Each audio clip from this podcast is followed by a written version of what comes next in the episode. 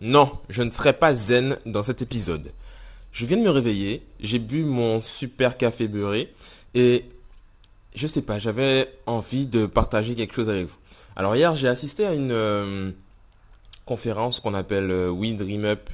Donc c'est une série de petites conférences euh, conviviales et tout organisées par Mylène Paul qui a écrit un livre récemment et qui est très compétente dans, dans son domaine. Donc elle est coach en développement personnel et euh, franchement elle, est, elle, a une super vibe. Voilà. Ces événements sont orientés pour euh, l'entrepreneur avec un E. Et euh, donc ces, ces dames sont franchement c'est dynamique, c'est cool et ça change des conférences en mode je raconte des bullshit, en fait je suis salarié mais je vous apprends à créer une entreprise. Euh, qu'on peut avoir dans certaines grandes structures. D'ailleurs, ça a été soulevé hier. Et euh, on parle de points très cruciaux, très sympas. Et ça m'a donné euh, envie de vous partager un petit morceau de d'idées, de vie, de vision. Alors j'encourage tout le monde à entreprendre. Quand je dis entreprendre, c'est pas forcément créer une entreprise, c'est se lancer en fait, faire des des choix audacieux, euh, faire ce qu'on a envie de faire, tester, essayer, voir si ça marche. Si ça marche pas, ça se casse la gueule, on passe à autre chose. Si euh, voilà, on est, on est là pour apprendre en fait. On est dans une vie où on est là pour apprendre. On a un cerveau qui fonctionne à 10% apparemment. Ben moi, mon but perso, c'est de voir si je peux le passer à 11%, à 13%, et pourquoi pas 80% dans une vie euh, ultérieure. Mais on a un cerveau là, on a une puissance là, on a des trucs et on l'utilise pas. On l'utilise pas pour nous, on l'utilise pour euh, la société, pour les autres, pour le regard des autres, pour le truc et on l'utilise mal en fait. Donc entreprendre c'est pas pour moi, c'est pas créer une entreprise, c'est pas euh, être président, directeur général, machin. On s'en bat les couilles. on est là pour faire ce qui nous plaît et ressentir du plaisir dans ce qu'on fait tous les jours en fait. Et ça c'est mon but H24, c'est ressentir du plaisir dans ce que je fais. J'ai vu un post Insta hier qui disait euh, que si ça me fait plaisir, enfin si ce que je fais me fait plaisir, que c'est pas grave si les gens ne comprennent pas. Et du coup, ça me parle vraiment beaucoup. Ça veut dire si, allez, disons, boire du café avec du beurre me fait plaisir, me fait me sentir bien dans ma peau tous les matins, je m'en fous que vous trouvez ça dégueulasse en fait. Que les gens trouvent ça dégueulasse, ça c'est pas un problème. Bref, c'était pas le sujet d'aujourd'hui. Alors ce que je voulais vous dire, ça va être euh, ce qui va suivre là maintenant là tout de suite là. Ça fait déjà deux minutes que je parle et j'ai pas encore dit ce que je voulais dire. Bref, ah là là. Venons-en au vif du sujet. En fait, j'en ai assez de rencontrer des porteurs de projets, des gens qui ont des idées, des entrepreneurs, quoi, qui attendent d'avoir des sous pour faire des sous. C'est-à-dire qu'ils attendent de mettre assez d'argent de côté pour lancer leur boîte, de d'avoir telle ou telle subvention pour pouvoir créer leur structure. Les gars, l'argent est dans la nature, là, l'argent est dans la poche des gens, l'argent est dans la poche des entreprises, l'argent est dans la poche de l'État même et on est là en train d'attendre des trucs. Non, les gars. Ça veut dire, si ton idée, c'est un truc sur les objets connectés, disons, pour aider les personnes Alzheimer, les machins, trucs, et que ça te demande de l'investissement, de la création, de la recherche, développement, qu'il te faut payer des gens pour inventer un design, un brevet, un truc. Mon gars, si ton idée c'est ça, en attendant, je pense que tu peux trouver un objet connecté qui te plaît déjà, qui existe déjà, tu peux le commercialiser en France parce qu'il n'est pas encore vendu en France. Tu peux vendre, on s'en fout, tu peux vendre des piles en attendant. Tu peux faire des sous en vendant des piles. Parce que les gens, on a toujours besoin de piles. Si tu as trouvé un filon, un moyen de vendre des piles moins cher que un abonnement, je sais pas. Toi, je donne des idées là. Prenez, prenez des notes, prenez des notes. Non, je déconne. Euh, voilà. Tu peux très bien faire de l'argent pour ton business en faisant un premier business qui n'est pas spécialement lié à ce que tu voulais faire et ensuite enchaîner et enchaîner. Ça veut dire que si ton délire ça va être de faire euh, un projet photo machin qui rapporte pas de sous, eh bien pendant que tu fais ton projet photo, tu vends des photos pro euh, au modèle que tu trouves, que tu arrives à négocier, machin. Tu leur fais leur book, machin, photo, machin. Et tu gagnes un peu de sous par rapport à ça, je sais pas. Je sais pas. C'est une idée. Mais si tu n'arrives pas tout de suite à lancer ton business qui te demande 50 000 euros d'investissement pour pouvoir acheter la matière première pour faire le, le reste, bon c'est un gros business, 50 000 euros de matière première, euh, eh ben fais les choses petit à petit en fait. C'est-à-dire si tu commences par euh, acheter 20 euros que tu fais transformer en 50 euros, etc., etc., eh ben dans au lieu d'attendre 3 mois pour mettre 20 euros de côté, ben en fait, tu auras déjà fait en 3 mois, ben, peut-être un 300, 500, 600, 1000 euros, je sais pas. Mais, voilà. En gros, fais des bouillards. Ça veut dire, n'attends pas ton site internet d'avoir les sous pour payer le développeur pour pouvoir te dire, ah, je vais faire de l'argent sur internet. Il y a des systèmes en ligne qui fonctionnent, il y a des, tu peux très bien faire de l'argent sur WhatsApp, tu peux faire de l'argent sur Instagram ça va juste pas être aussi automatique, simple, pro qu'un site internet, e-commerce, bien ficelé, bien propre et tout. Ça va pas être design, on s'en fout. Mais tu peux commencer très bien, par exemple, Shopify. Shopify propose 14 jours d'essai. Donc tu peux très bien mettre ta boutique en ligne, utiliser le thème de base, mettre un produit, mettre euh, un truc de paiement sur PayPal ou sur je ne sais quoi. Et boum, tu lances. Ça veut dire que tu lances ton site temporaire. En attendant, tu fais ton, ton produit, les commandes vont arriver en mode, euh, en mode email dans, ton, dans ta boîte. Tu vas les traiter à la main, tu vas repasser les commandes chez tes fournisseurs en flux tendu, tu vas envoyer les produits à la personne, tu vas les amener pour elle s'il faut. Mais au final, tu vas vendre tes trucs et euh, ça va marcher en fait, ça va amener le reste en fait. Tu vas attirer le, la, la, succession d'événements qui doit arriver à toi. Et tu seras pas là en mode oh putain un développeur ça coûte cher. Oh il faut que j'attende. Ah il m'a demandé 800 euros pour faire mon site. Je vais attendre d'avoir 800 euros pour pouvoir aller le contacter. Parce que une fois que tu auras les 800 euros, déjà ces tarifs seront peut-être augmentés. Ton devis sera peut-être caduque et Missy sera déjà peut-être pas dispo. Du coup, voilà. Et moi, je suis développeur perso. Donc, je vais pas te, j'aime pas avoir affaire à des gens qui, déjà, tu sens que l'argent qu'ils te donnent, ils auraient pu manger avec cet argent-là. Et en même temps, ils sont pas encore prêts, en fait, pour leur business. Ça veut dire que tu vas créer leur site.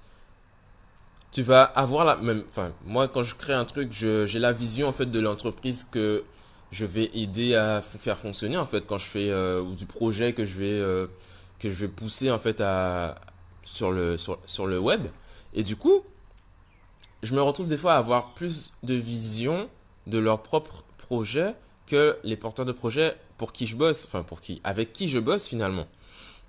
Donc ça, ça m'embête un peu. Ça veut dire que la personne n'avait pas encore pensé à comment je vais réceptionner les, les, paiements en ligne. Est-ce que, euh, est-ce que je tarife un forfait pour la livraison? Est-ce que, euh, je sais pas, est-ce que comment s'appelle mon projet? Est-ce que sur le net comment je vais l'appeler? Comment? Il y a plein de trucs auxquels les personnes ne pensent pas. Ils se disent ah je vais faire un site. Et au final euh, qui fait la description du produit? Qui fait les photos du produit? Qui fait euh, je ne sais pas les euh, qui fait les tarifs? Tu es là, tu, me dis tiens voilà ton compte machin. je veux le site rapidement, rapidement machin truc. Et quand je te demande un produit, quand je te demande un euh, ta page d'accueil, ton texte, ton contenu, ton truc, j'attends. T'es pas prêt?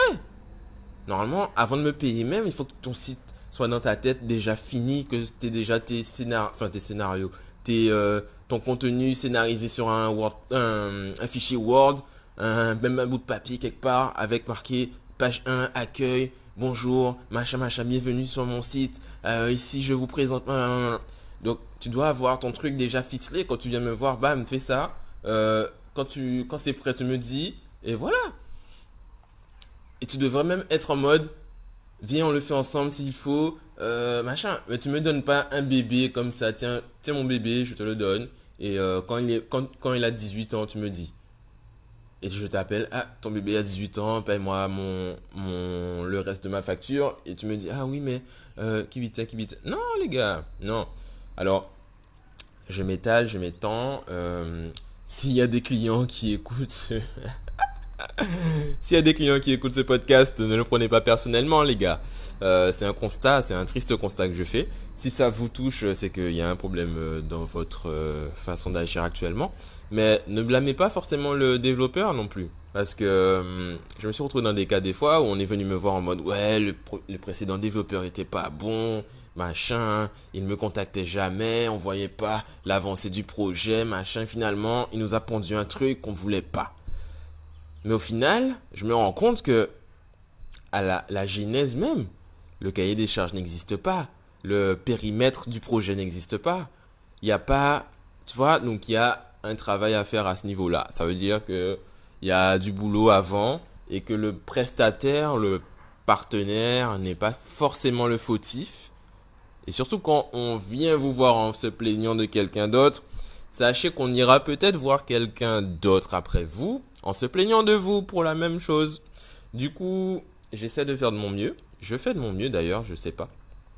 Et euh, je fais les choses euh, avec cohérence. Donc euh, faites pareil.